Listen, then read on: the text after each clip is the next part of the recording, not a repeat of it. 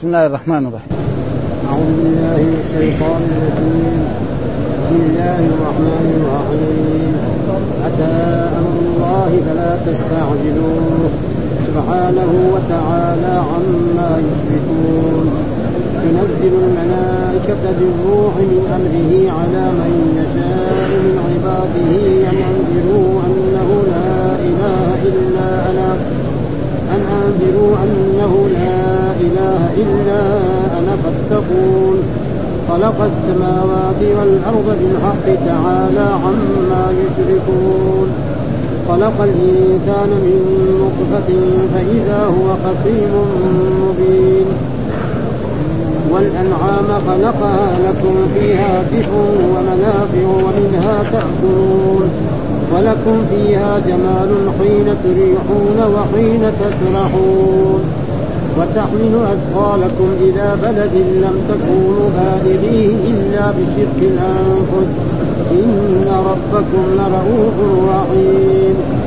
والخيل والبغال والحمير لتركبوها وزينة ويخلق ما لا تعلمون. وعلى الله قصد السبيل ومنها جائر ولو شاء لهداكم أجمعين. صدق الله العظيم. أعوذ بالله من الشيطان الرجيم. بسم الله الرحمن الرحيم. يقول الله تعالى وهو أصدق القائلين بسم الله الرحمن الرحيم.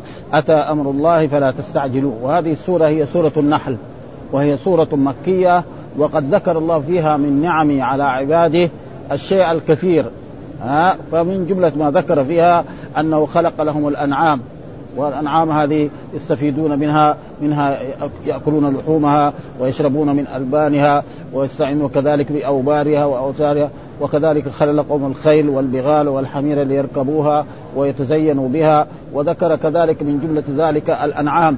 ها لبنها كيف يستخرج وكذلك العسل إلى غير ذلك من الإيه من النعم الكثيرة التي في هذه السورة ويقول في هذه أتى أمر الله.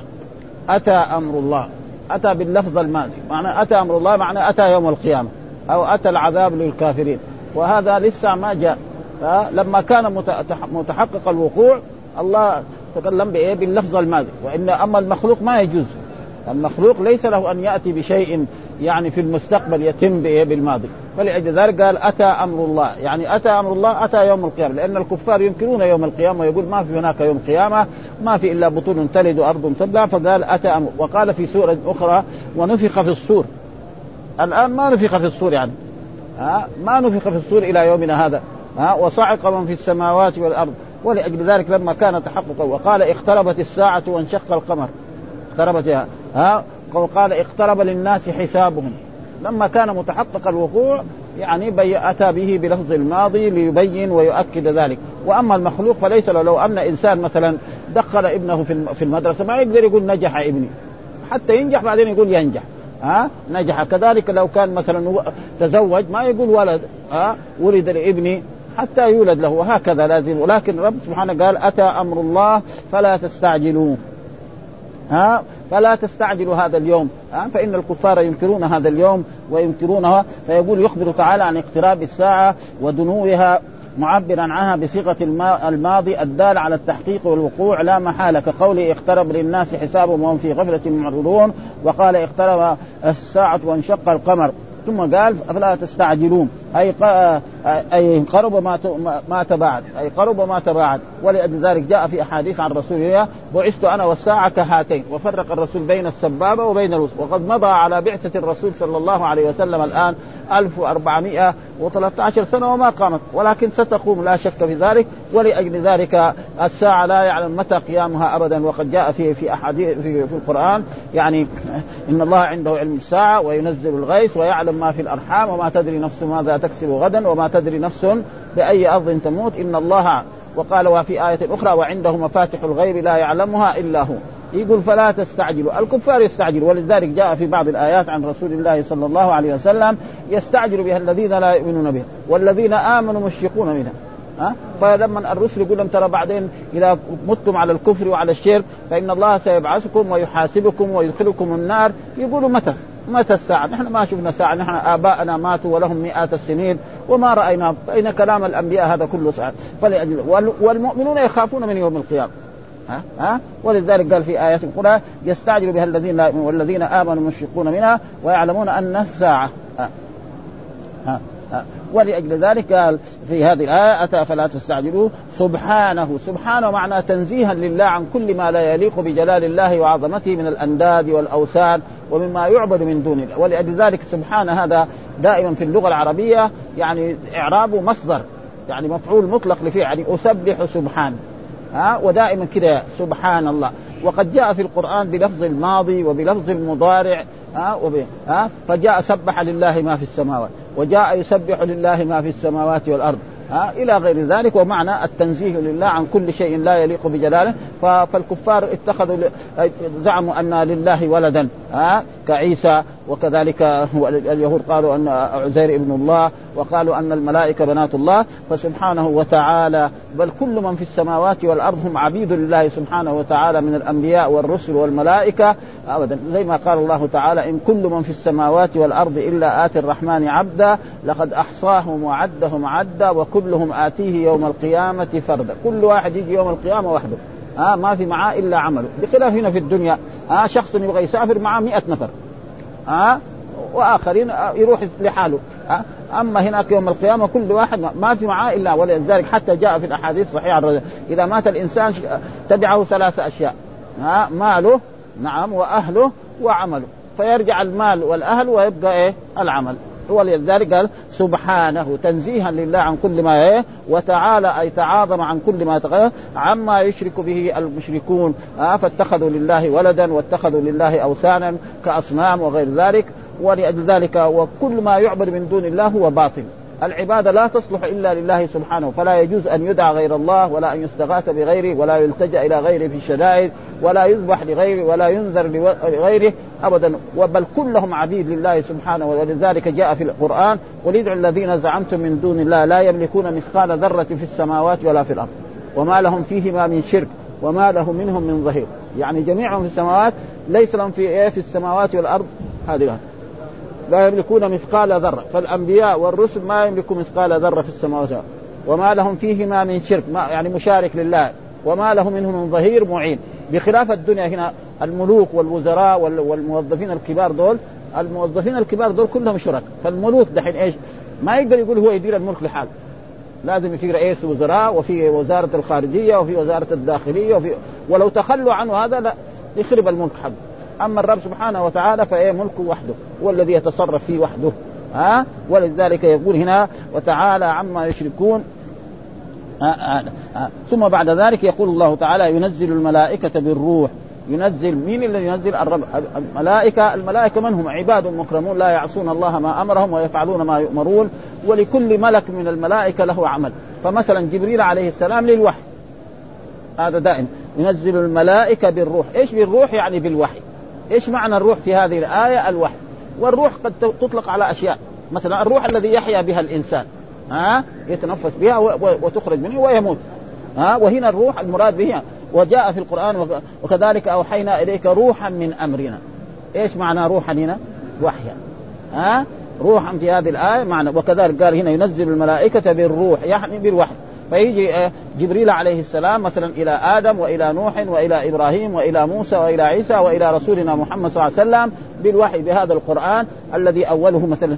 نعم الفاتحة وآخره يعني آخر قل اعوذ برب الناس. وكان نزول هذا القرآن منجما في 23 سنة. أول ما نزل من القرآن اقرأ وآخر ما نزل في الأحكام اليوم أكملت لكم دينكم وأتممت عليكم نعمتي وآية أخرى قبل وفاة الرسول بآيات واتقوا يوما ترجعون فيه إلى الله. وكان بين الآية الأولى والآية الأخيرة 23 سنة. وهذا من نعمة الله بهذه الأمة لأنها أمة أمية. ما جاء الوحي كله زي بني إسرائيل. ها فإن موسى عليه السلام أتاهم بالإيه بالتوراة كلها. وقال اعملوا بالتوراة. قالوا ما يعملوا. ها فالله نتق الجبل فوقهم كأنه ظله إما أن تعملوا بجميع ما في التوراة وإلا قال الله تعالى وإذ نتقنا الجبل فوقهم كأنه ظله وظنوا أنه واقع بهم خذوا ما آتيناكم بقوة. فسجدوا كده يطالعوا على الجبل. ها؟ فلأجل أما هذه الأمة لا كان إيه؟ بسهولة. أول ما مثلا أول ما بعث الواحد يقول لا إله إلا الله محمد رسول الله ويموت في اليوم الثاني يدخل الجنة. وهو ما صلى. ها؟ ثلاث سنوات ما في عشر سنوات حتى إيه بعد عشر سنوات حتى فرضت الصلوات الخمس. وكذلك الزكاة والصيام هذا فرض في المدينة بعد إيه بعد 13 سنة بعد 15 سنة تقريبا. ها بعد 13 سنة يعني. ولأجل ذلك هذا معناه ينزل الملائكة بالروح يعني بالوحي. ها وقال في القرآن وكذلك أوحينا إليك روحا من أمرنا ما كنت تدري من الكتاب ولا الإيمان ولكن جعلناه وقال في الله أعلم حيث يجعل رسالته لأن قريش قالوا يعني الله إذا أريد أن يبعث نبي فيختار أحد الرجلين العظام في إما في مكة وإلا يعني في الطائف. ها وقالوا لولا نزل هذا القرآن على رجل من القريتين عظيم. قال الله أهم يقسمون رحمة ربك؟ نحن قسمنا بينهم معيشتهم في الحياة الدنيا ورفعنا بعضهم. وقال الله أعلم حيث يجعل. من يختار الرسول؟ المرسل. ليس المرسلين. ها نحن ما نستطيع أن نقول للدولة السعودية إن نريد سفيرنا في البلد الفلاني فلان محمد أو خالد، مين يختار؟ الدولة. ها وزارة الخارجية دحين في عصرها هي التي تختار هذا. ها ولذلك يقول الله ينزل الملائكه من امره على من يشاء، على من يشاء يعني من الأنبياء. ها على من يشاء يعني من الأنبياء. ومن الأنبياء نوح و...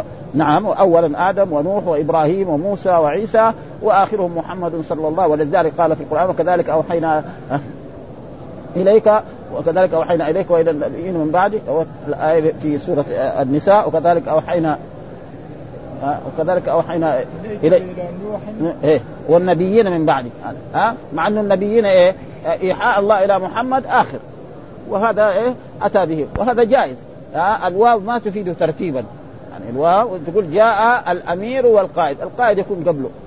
ها؟ فيقول ينزل الملائكة والروح على من يشاء من عباده مين من يشاء؟ مثلا محمد خالد الناس العاديين هذول ما يجيهم وحي ها؟ وحي كذا يخص بالأنبياء ويخص كذلك بالايه بالرجال البالغين.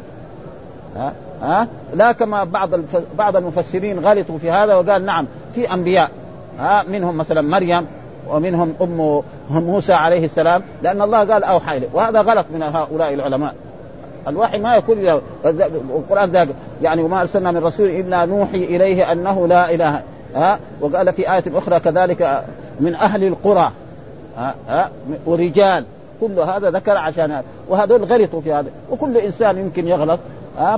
فالذي قالوا مثلا أن أم عيسى نبية ومريم نبية هذا غلطوا في هذا. لأن الله أوحى اليه والايحاء قد يكون تارة إلهام. ها؟ وقد يكون تارة إيه؟ مثلا وأوحى ربك إلى النحل. يعني معنى إيه؟ النحل طائر صغير كده ما ها؟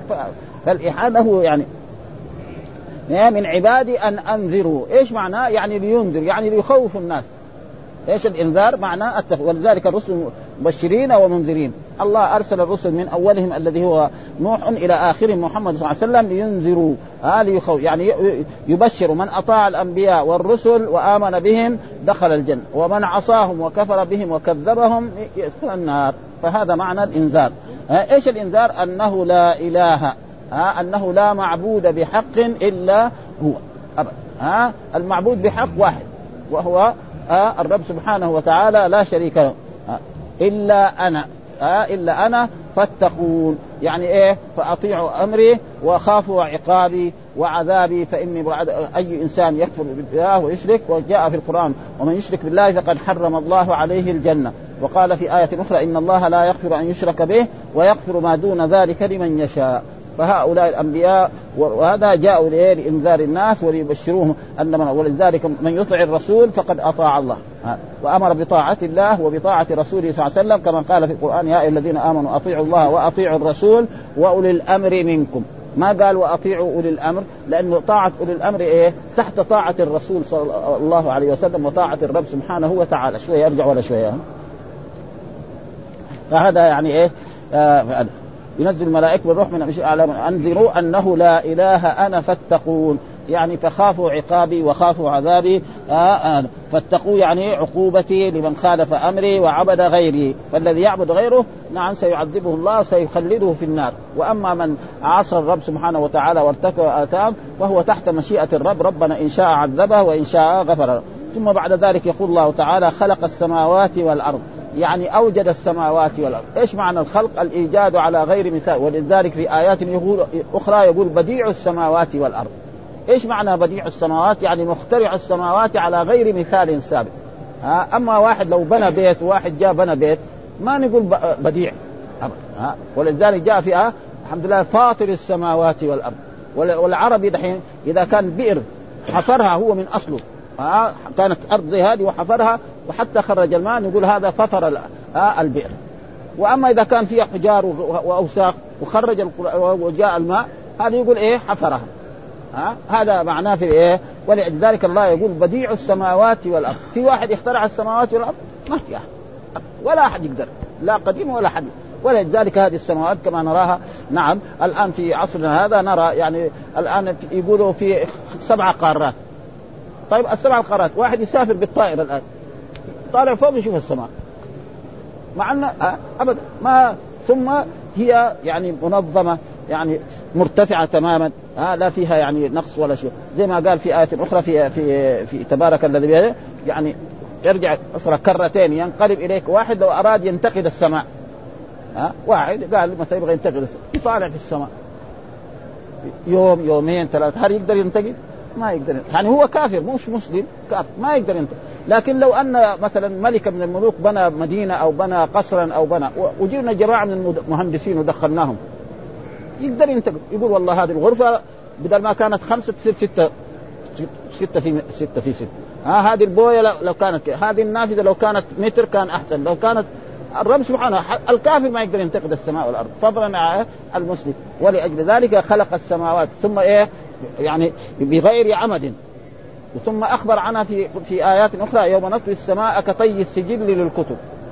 يعني السماء دي مع كبر تطوى كما يطوى أحد كتاب. كذا الرب سبحانه وتعالى. ها؟ وما قدر الله حق قدره والأرض جميعا قبضته يوم والسماوات مطويات بيمين. فهذه أشياء يجب إيه؟ الإيمان بها. ف... ثم ما فيها من الكواكب فيها الشمس وفيها القمر وفيها الكواكب النيرة هذه زحل وغير ذلك. ها؟ و... ها؟ وعلوها ها؟ والأرض خلقها كذلك ها؟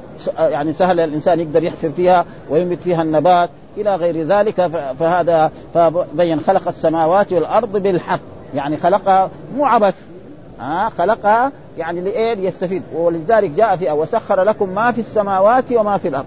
جميع ما في السماوات مين اللي يستفيد منه؟ ها؟ هذا المخلوق الذي خلقه الله تعالى وجعله خليفة في الأرض. يستفيد من إيه؟ من السماء الأمطار تنزل ومن الأرض يزرع فيها وي... و... ويبني ويعفل كذا ويخ... ويستخرج الثمار ويستخرج.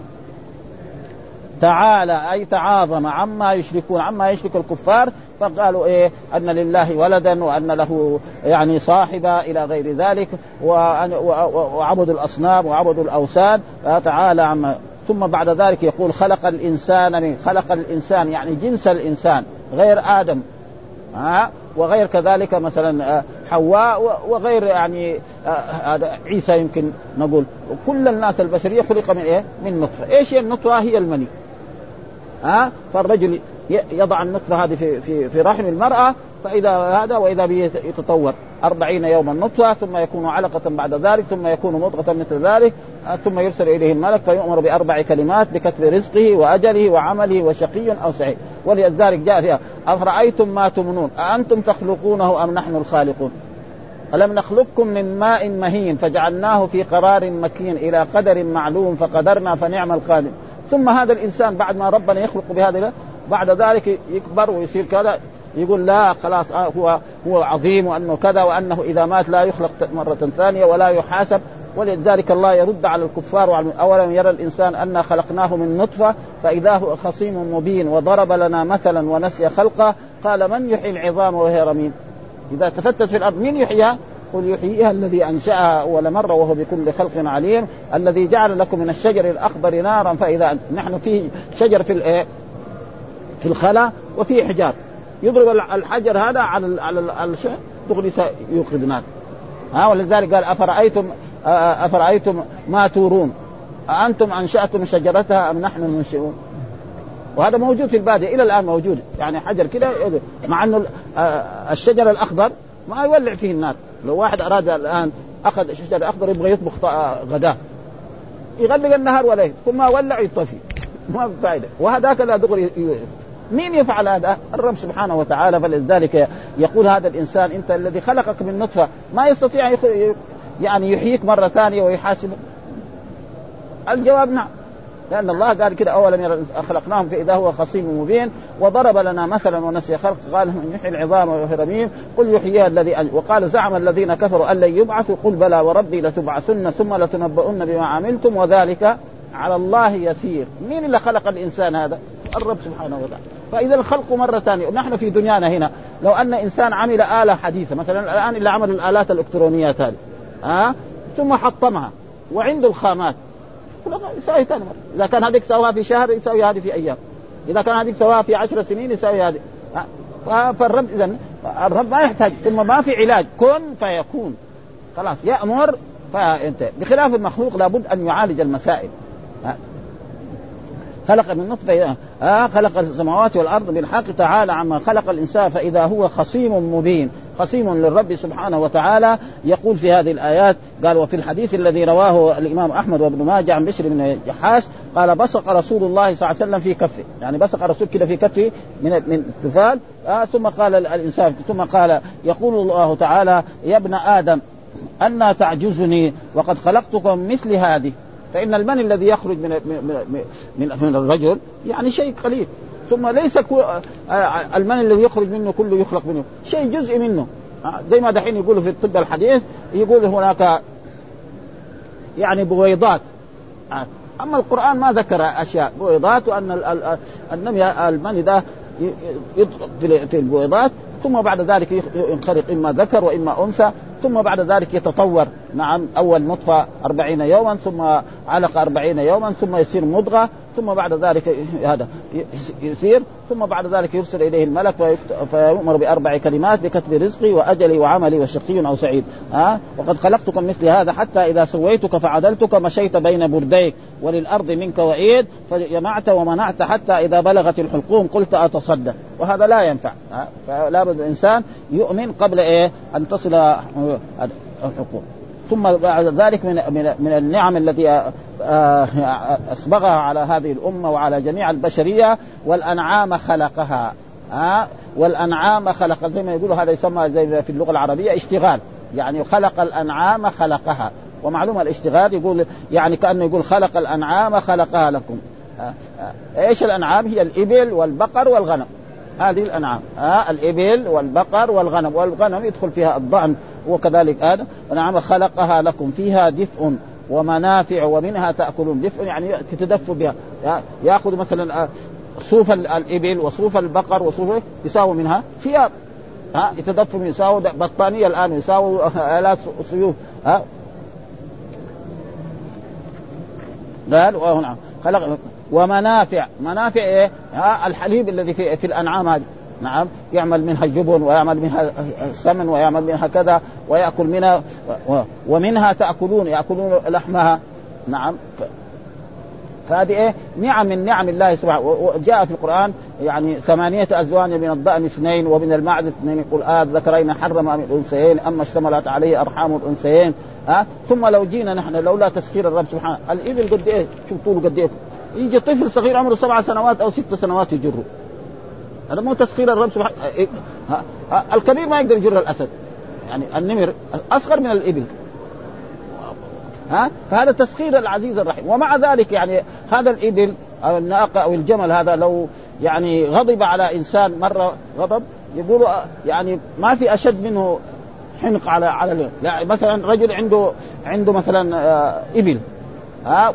ومرة جمل جاء إيه؟ ينزو على ناقة فمنعه.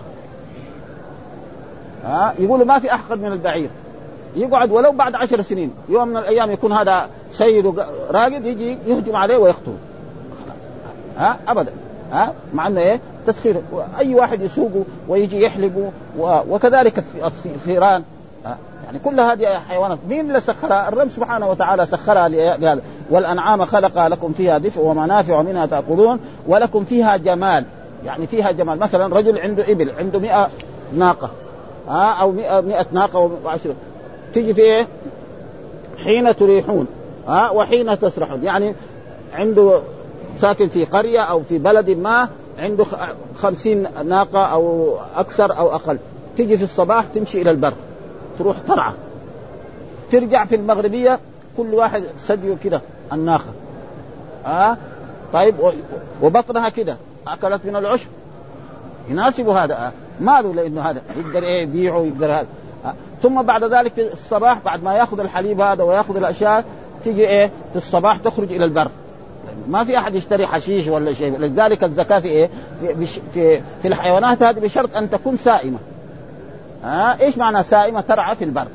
لا يشتري لها آه حشيش ولا يشتري لها عشب ولا يشتري لها. أما إذا كان لا يشتري لها عشب زي دحين عصرنا الحاضر ها آه المراعي هذا.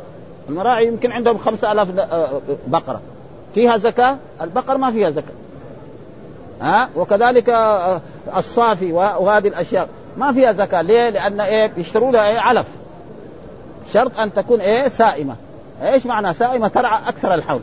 السنة كم 12 شهر. فإذا كانت هي ترعى 8 اشهر وشهرين أو 10 اشهر وشهرين يشتري لها فهذا يجب فيها الزكاة. وإذا كان هذا مثل هذه لا.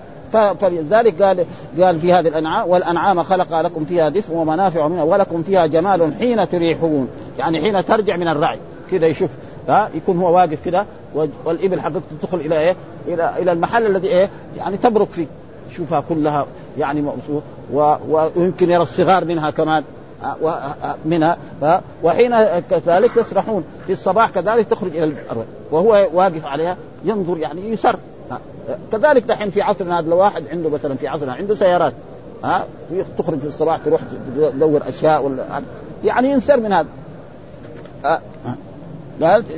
وتحمل أثقالكم إلى بلد لم تكونوا بالغيه إلا ب... يعني تحمل أثقالكم. هذه الإبل تحمل إيه؟ الأثقال. ها يعني ما الواحد ما يقدر يشيل أشياء معاه. ثقيلة. فهذه إيه؟ يحطها على على الإبل وعلى الحمير وتحمل أثقالكم إلى بلد لم تكونوا بالغيه إلا يعني فلذلك حتى الثيران تحمل. كثير من البلدان يحمل عليها آه لم تكونوا بالغيه إلا بالشق الأرض. ثم بعد ذلك يقول الله إن ربكم لرؤوف رحيم. يعني مين اللي فعل هذا؟ الرب. من رأفته به ورحمته به سخر لكم هذه الحيوانات وإلا هذه الحيوانات هي أعظم منكم. وأكبر. فالابل قد بعض الثيران يمكن قد عشرة من الرجال. زي خصوصا الآن البقر اللي بيجيبوه من أوروبا هذا. مو زي البقر اللي في عندنا في المملكة العربية السعودية أو في اليمن. كذا صغار هذول. هذا يمكن الواحده من البقر تحرم لها يمكن يمكن 50 كيلو. ها؟ ها؟ فهذا إيه فان ربكم فإذا إيه واجب علينا أن نشكر هذه النعم. ها؟ واجب علينا أن نشكر هذه النعم. وذكر في آيات أخرى كذلك في في نفس السورة هذه. انه الأنعام هذه يعني ال ال ال الإبل أو البقر أو تأكل إيه حشيش؟ هذا الحشيش تأكله يتغير ها؟ يجي بعد ذلك صافي أبيض كأحسن ما يكون اللبن هذا ها؟ ويجي الأوساخ الباقية هذه تخرج زي المرأة مثلا كذلك عندها ترضع طفلها نعم تأكل تأكل طعام تأكل لحم تأكل شيء. وإذا به هذه الأشياء الآية برضو هي موجودة في إيه الآية هذه برضو نقراها عشان إيه أنا شفتها ولكن ما ها وإن لكم في الأنعام لعبرة. ها وإن لكم في الأنعام لعبرة نسقيكم من بين فرث إيش الفرث؟ معنى الوس... يعني البعر الذي يخرج من الحيوان هذا. ها؟ ها؟ ودم لأنه اول يكون حشيش ثم بعد ذلك يصير دم. لبنا خالصا صحيح. حتى من رحمته تيجي مثلا هذا اللبن مثلا للطفل الصغير الذي يرضع من أمه في أيام الشتاء نعم يعني دافي. في أيام الصيف بارد. مين يفعل؟ رب سبحانه وتعالى ها؟ ولأجل ذلك الطفل الذي يرضع من أمه أحسن صحة من إيه؟ من هذا ولكن الأمهات الآن يرضع من هذه الأشياء ولذلك تجد الأطفال ما هم يعني الأطفال آه ومن ثمرات النخيل والأعناب. كذلك ومن جملة النعم التي أنعمها بها ومن ثمرات النخيل والأنعام. ها آه مثلا يأخذ مثلا التمر ويأخذ البسر ويأخذ هذا ويجعل فيه يتخذون منه سكرا ورزقا حسنا. يتخذون منه سكر يعني. وهذا دليل أن الخمر كان حلال. يعني الخمر كان حلال في أول الإسلام في مكة وفي المدينة هنا حتى يعني حتى بعد غزوة أحد. كان الخمر كان الصحابة يشربوا بعض الخمر حتى وكان أول ما نزل في هذا يسألونك عن الخمر والميسر قل فيهما إثم كبير ومنافع للناس وإثمهما أكبر من نفعهم. فبعض الصحابة ترك ما يشرب الخمر. وفي ناس من الصحابة ما عمر شرب الخمر لا في جاهليته ولا في اسلامه زي أبو بكر الصديق. ابدا حتى في الجاهلية عمره ما يشرب الخمر. وبعض الصحابة كان يشرب الخمر هنا في المدينة. ها؟ ما في شيء لأنه ما ما, ما حرم عليه. وأصل الأشياء إيه؟ الحل. أصل كل شيء حلال حتى يأتي دليل ثم بعد ذلك رجل من الصحابة صلى بأصحابه. نعم آه يعني آه, آه، يعني كان عمل وليمة وصلى بأصحابه وقرأ قل يا أيها الكافرون اعبد ما تعبدون وأنتم عابدون. هذا معناه لخبطة. ها؟ فأنزل الله لا تقربوا الصلاة وأنتم سكارى. فصار الصحابة بعضهم يعني ما يشرب الخمر إلا بعد العشاء ما يجي الصبح إلا هو صاحي خلاص. ها؟ مع ذلك عمر كان يقول اللهم بين لنا في الخمر بيانا شهر ثم أنزل الله تعالى يا الذين آمنوا إنما الخمر والميسر والأنصاب والأزلام رجس من عمل الشيطان فاجتنبوه لعلكم تفلحون. إنما يريد الشيطان أن يوقع بينكم العداوة والبغضاء في الخمر والميسر ويصدكم عن ذكر الله وعن الصلاة. فلما هذه وأمر الرسول المنادي ينادي في المدينة فكل واحد كان عنده خمر في بيته فتح الباب وأراقه في الشارع. ابدا. ها؟ فاجتنبوه إنما يريد الشيطان. وهو أم الخبائث. ها؟ كثير من الخبائث يعني يمكن الواحد يرتكب إذا شرب الخمر يقتل أمه ويقتل أباه ويزني ويفعل كل الفواحش. ولذلك كان نهى عنه فلذلك هذا يقول الله تعالى وتحمل أثقالك إلى بلد ثم بعد ذلك يقول إن ربكم لرؤوف رحيم بأن فعل بكم هذه المنافع. آه، ثم قال والخيل والبغال والحمير لتركبوها وزينة. ها وهذا استدل بعض العلماء على أن الخيل والبغال والحمير لتركبوها. لا يجوز للانسان أن يأكل لحم الخير ولا البغال ولا الحمير. أما البغال والحمير فهذه في نصوص أحاديث عن رسول الله صلى الله عليه وسلم. الرسول لما كان في خيبر نهى عن لحوم الحمر الأهلية. والبغل اصله إيه؟ حمار. آه. آه. لكن بقي الخيل ولذلك بعض العلماء وكنت أنا إلا أعرف أن ممن يقول يعني بأن الخيل يعني لا تؤكل يعني المالكية. ولكن الشيخ الآن ذكر هنا يقول الامام أبو حنيفة وأن الإمام مالك يقول وهذا كان يعني دراستي أنا اللي أعرفها أن من الأئمة الذي يروا ان أن الخيل يعني يجوز أكلها يعني ولذلك الآن في بلاد خراسان وهذه الأشياء كلها يأكلوا إيه لحم الخيل. ها؟ ف... وعلى كل حال كل إمام وكل عالم يمكن. وان شاء الله سنراجع يعني هذا الموضوع لأنه الآن أنا معلوماتي اللي أعلمها أن الذي يقول أن الخيل يعني لا تؤكل هو الإمام مالك. هذه معلوماتي الأول ولكن الآن يقول أبو حنيفة. ابن كثير يعني. تعرف ها؟ فيبغى له إيه؟ مراجعة يعني. ها؟ فهو ها؟ ها؟ في أبو حنيفة قولان. ها؟ في قول لا يؤكل في قول أيوه مو هذا يعني. لكن المشهور انه عن أبي حنيفة أنه إيه؟ أنه يؤكل. هذا المشهور. ومالك هو الذي ها؟ والدليل مالك إيه؟ يقول والخيل والبغال والحمير لتركبوها نجي في أحاديث لكن الأحاديث ضعيفة. يعني ذكر احاديث هنا في أنه لا تؤكل آه، ضعيفة كلها. لكن الأحاديث في البخاري ومسلم موجود في في في صحيح البخاري وفي صحيح مسلم على أن آه، يعني أسماء تقول ذبح فرس في عهد رسول الله صلى الله عليه وسلم وأكلنا لحم. ها أه؟ ورخص الرسول في ذلك في قال والخيل والبغال والحمير لتركبوها وزينة. ومعلومة زينة أعظم زينة في ذلك الوقت واحد عنده. والرسول أثنى على الخيل. ها؟ قال الخير وفي نواصي الخير إلى يوم القيامة. ولا يزال إلى الآن يعني الكفار يحدثون مع إنه الآن عندهم إيه قنابل ذرية ومع ذلك الخيل لها قيمتها. عندهم هم عند النصارى وعند اليهود ابدا مع إنه الآن الخيل ما هي عمل الأول العمل الخيل الأول كان للجهاد في سبيل الله ها؟ وكانت تؤدي يعني شيء ما يؤديه غيرها اليوم لا في هذا قال والخيل والبغال والحمير. أما الحمير فهذا جاء في حديث الرسول صلى الله عليه وسلم لما كان في خيبر وراى الصحابة يعني ذبحوا الحمير وطبخوه فأمر باراقه القدور ونهاهم عن ذلك وحرم رسول الله صلى الله عليه وسلم لحوم الخيل ولحوم والبغال لأن البغال يعني جزء من الحمير. ونهى الرسول كذلك أن ينزى مثلا الحمار على الفرس. عشان يصير بغل لأن البغل عنده قوة أكثر من الخيل في الحمل وفي النقل إلى غير ذلك. ثم قال لتركبوها وزينة. ما في شك زينة أعظم زينة واحد عنده خيل. وقد جاء في أحاديث عن رسول الله صلى الله عليه وسلم أن الخيل لثلاث. ها لرجل يعني آه لرجل ستر ولرجل يعني آه أجر ولرجل وزر. الخيل كده. فالذي أجرا رجل مثلا ربطها للجهاد. هذا كل ما ت... كل ما حتى لما تشرب من الموية لما تبول له أجر. روسها أجر له. ولأجل الستر مثلا رجل مثلا يعني يكون عنده بستان يركب هذا الخيل ويذهب إلى شغل أو يسافر به إلى إلى الحج أو إلى العمرة أو إلى غير ذلك. ولوزر هذاك إيه؟ عشان يراعي بها الناس. ها ويقول انه عنده خيل الفلاني وأن كذا وكذا إلى غير ذلك. آه ثم سئل الرسول عن عن الحمر قال ما جاءني فيها إلا ومن يعمل مثقال ذرة خيرا يرى. قال لي ويخلق ما لا تعلمون. وهذا ويخلق ما لا تعلمون جاء في زمننا هذا. ها وقبل هذا الزمن. يخلق شوف الطائرات الموجودة هذه. ها يعني طائرة تحمل لها 500 نفر. بعض القرى ما فيها 500 ها يقوم من بلدهم ويجوا إلى إلى مكة في يوم واحد. ها يعني نحن رأينا الآن يعني الإنسان من من لندن إلى جدة ست ساعات بالطائرة. ومن أمريكا 14 ساعة. آه يجي يوم ثمانية ولا يوم تسعة ويرجع يوم 12 الرسول صلى الله عليه وسلم الذي أفضل البشر لما حج حجة الوداع من يوم 25 ذي القعدة ما رجع إلى المدينة إلا بعد العشرين من ذي الحجة. الذي هو أفضل البشر هو وأصحابه. رجع متى؟ بعد يعني اليوم اللي رجع فيه ما أنا ما أعرفه.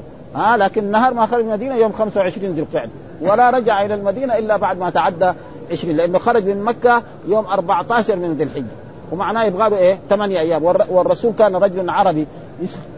يسافر سفر العرب. مو سفر الملوك في عصرنا هذا. لا سفر الناس قام دغري بسرعة. ف... ف... ويخلق. وهذه الأشياء الحديثة الموجودة. الطائرات والسيارات ها والأشياء الآلات الحديثة الموجودة ها الآلات الإلكترونية التلفون هذا الموجود الحديث ها الإنسان يتصل بأمريكا في دقيقة واحدة. نعم من نعم الله سبحانه وهذه الكهرباء الموجودة هذه الثلاجات الموجودة. الناس الأولين ما حصلوا فإيش واجب علينا؟ اذا نحن نشكر الله على هذا ها نشكر الله على هذا ونقدر هذا ونصرف هذه النعم فيما يرضي الرب سبحانه وتعالى. يعني رجل الرسول يحج يقعد عشرين يوم للحج والآن رجل واحد يقوم يعني يوم ثمانية تقريبا يروح إلى مكة ويوم 12 يرجع إلى بلده. أربع أيام ولا خمسة أيام؟ وحجه كامل كمان. ها هذا حج. وأما اللاعبين هذول غير. ها يروح يوم ثمانية ويوم تسعة هو قد إيه؟ في الأردن. لاعب نشوفهم هنا يعني؟ يوم تسعة بعض الحجاج قال ليش جيت؟ يقول لك أنا عجلان. أنا عندي شغل. شغل إيه شغل؟ لازم يحج زي ما حج الرسول. قال إيه؟ لتأخذوا عني مناسك.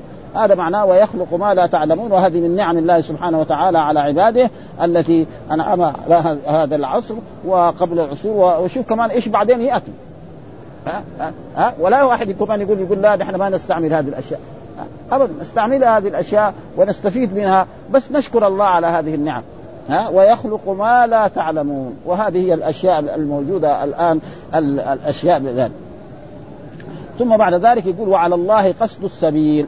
والرب سبحانه وتعالى إذا ذكر يعني الشيء الذي يوصل الإنسان إلى الدنيا وذكر مثلا والأنعام خلق لكم فيها دفء ومنافع منها تأكلون وجعل والخيل والبغال والحمير لتركبوها وزينه اذا طيب طيب وإذا كان يبغى الدين قال وعلى الله قصد السبيل. ها إذا تريد الدين ها لما ذكر تعالى من الحيوانات ما يسار عليه في السبل الحسية نبه على الطرق المعنوية الدينية. فالذي يوصل الإنسان إلى الجنة إيش يوصل؟ ما يوصل هذه الحيوانات ها الخيل والبغال والحمير وهذه ما توصل إلى الجنة، إيش يوصل إلى الجنة؟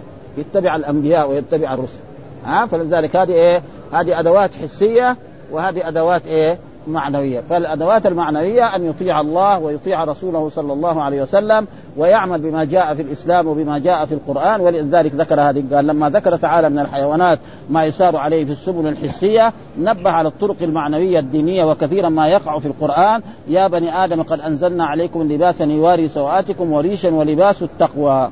ها قد أنزلنا عليكم لباسا. هذه اللباس اللي نلبسها أنعم الله بها وريشا ما يتزين به. لأنه في لباس عادي وفي لباس مثلا زي المشلح وزي هذا. يعني قال ولباس التقوى. إيش لباس التقوى؟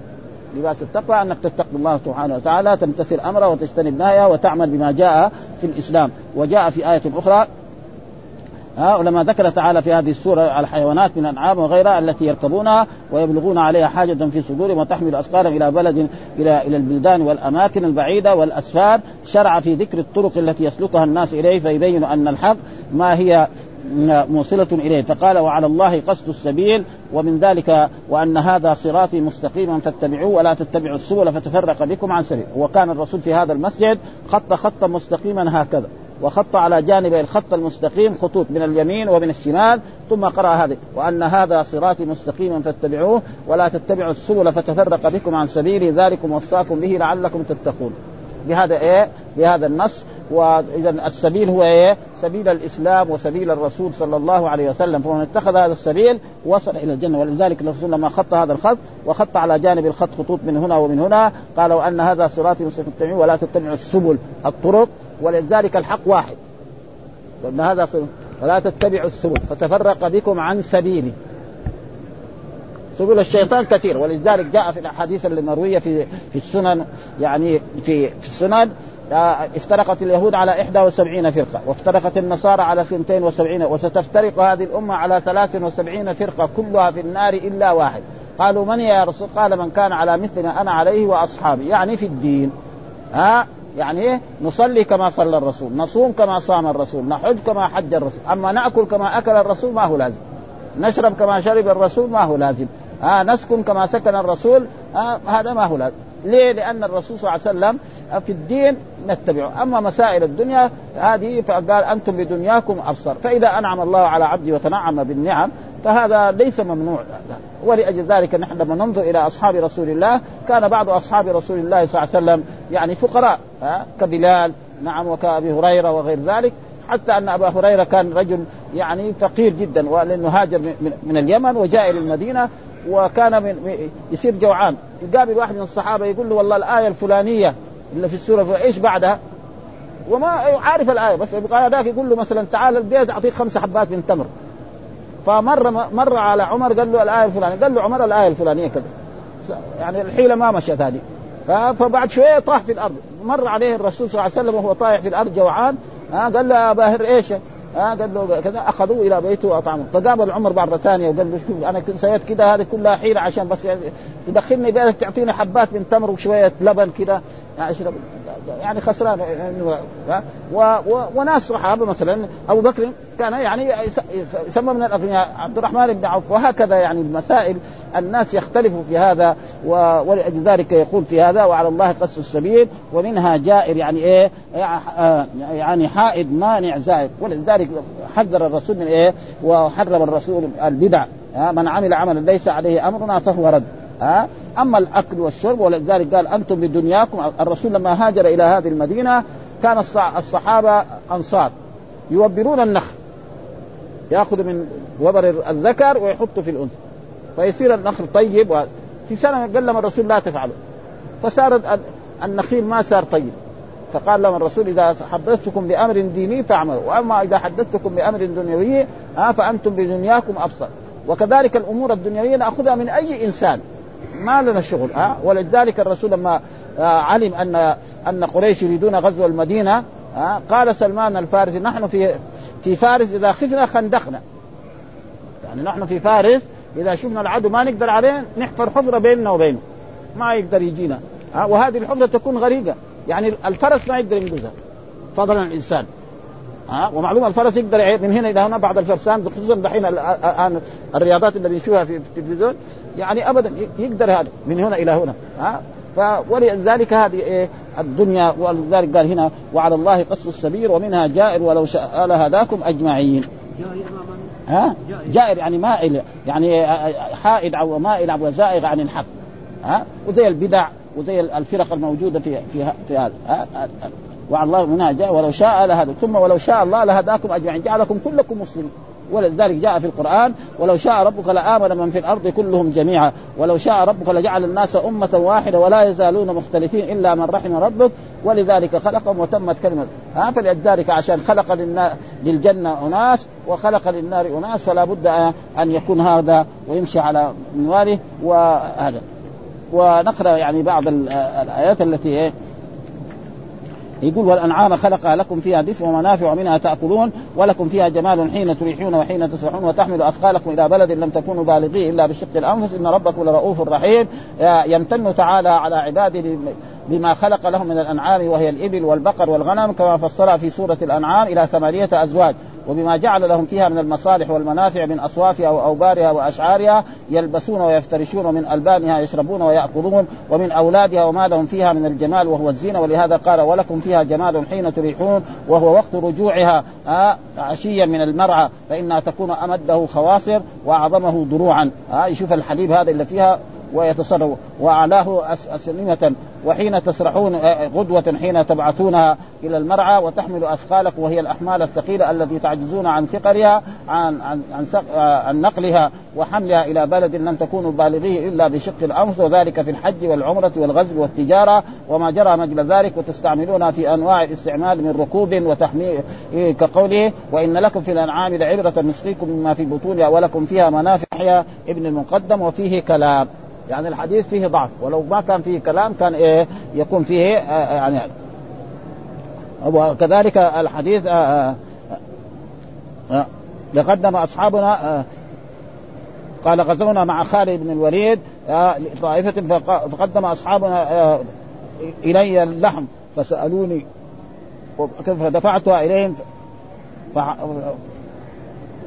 فحملوها وقلت مكانكم حتى آتي خالد فأسأله. فأتيته فسألته فقال غزونا مع رسول الله غزوة خيبر فأسرع الناس في الحظائر في حظائر يهود فأمرني أن نادي الصلاة جامعة ولا يدخل الجنة إلا مسلم. ثم قال أيها الناس إنكم قد أسرعتم في حظائر يهود. لا يحل أموال المعاهدين إلا بحقها وحرام عليكم لحوم إيه؟ الحمر الأهلية وخيلها وبغالها وبرضه الحديث هذا ضعيف.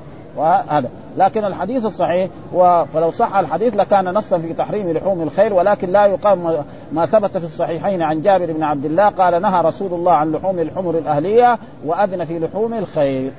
هذا هذا هذا في البخاري. ونهانا رسول الله عن البغال والحمير ولم ينهنا عن الخير وفي صحيح مسلم عن أسماء بنت أبي بكر رضي الله تعالى عنها قالت نحرنا على عهد رسول الله فرسا فاكلناه ونحن بالمدينة. ها؟ هذا يا أبو حنيفه حرام الله يا أخي. اكلت إيه؟ هذا. هذا. لكن دحين يعني هذا يعني اشكل عليه. لأن أنا هذا معلوماتي. إنه ان أبو حنيفة يجيزه. دحين أش... ابن كثير يقول لا أبو حنيفة والذي يحرم مالك. فهذا إيه؟ فيبغى لنا إيه؟ نسأل أكثر منا معلومات. ها؟ يعني. ولا أنا أعرف هذه المعلومات إنه أبو حنيفة هو الذي يجيز أكل لحوم ومالك هو الذي ويستدل بالآية والخيل والبغال والحمير لتركبوها ها؟ وعلى كل حال يعني لو كنا شفنا الشوكاني في هذا الموضوع كان ما, ما يعني إيه وإن شاء الله نراجع في إيه في فتح القدير ونشوف إيش يعني يذكر هناك وإلا دحين هو نقل هذا إنه دحين بالعكس ها؟ عكس معلوماتنا. ولذلك أحاديث صحيحة في البخاري وفي مسلم على أنه لحوم الخيل وأسماء تقول يعني ذبحنا في عهد رسول الله فرسا في المدينة ووزعنا اللحوم وأكل في بيت رسول الله صلى الله عليه وسلم. بس الخيل ولا يزال إلى الآن بعض الناس يعني وأما الحمر الأهلية هذه فهذه تقريبا والحمر الوحشية جائز كما تقدم في إيه؟ في أحاديث هذا. يعني قال كانت كانت الخيل وحشية فذللها الله لإسماعيل بن إبراهيم عليه السلام وذكر وهب بن منبه في اسرائيل فإن الله خلق الخيل من ريح الجنوب والله وقد دل النص على جواز ركوب هذه الدواب ومنها البغال وقد أهديت لرسول الله بغلة فكان يركبها مع أنه قد نهى عن إنزاء الحمر على الخيل ها ما يجوز عشان إيه؟ لأن البغال فيها قوة أكثر من إيه؟ من الحمير وأكثر من إيه؟ من الخيل لكن الخيل فيها إيه؟ للجهاد كانت فيها هذا والحمد لله رب العالمين وصلى الله وسلم على نبينا محمد وعلى آله وصحبه وسلم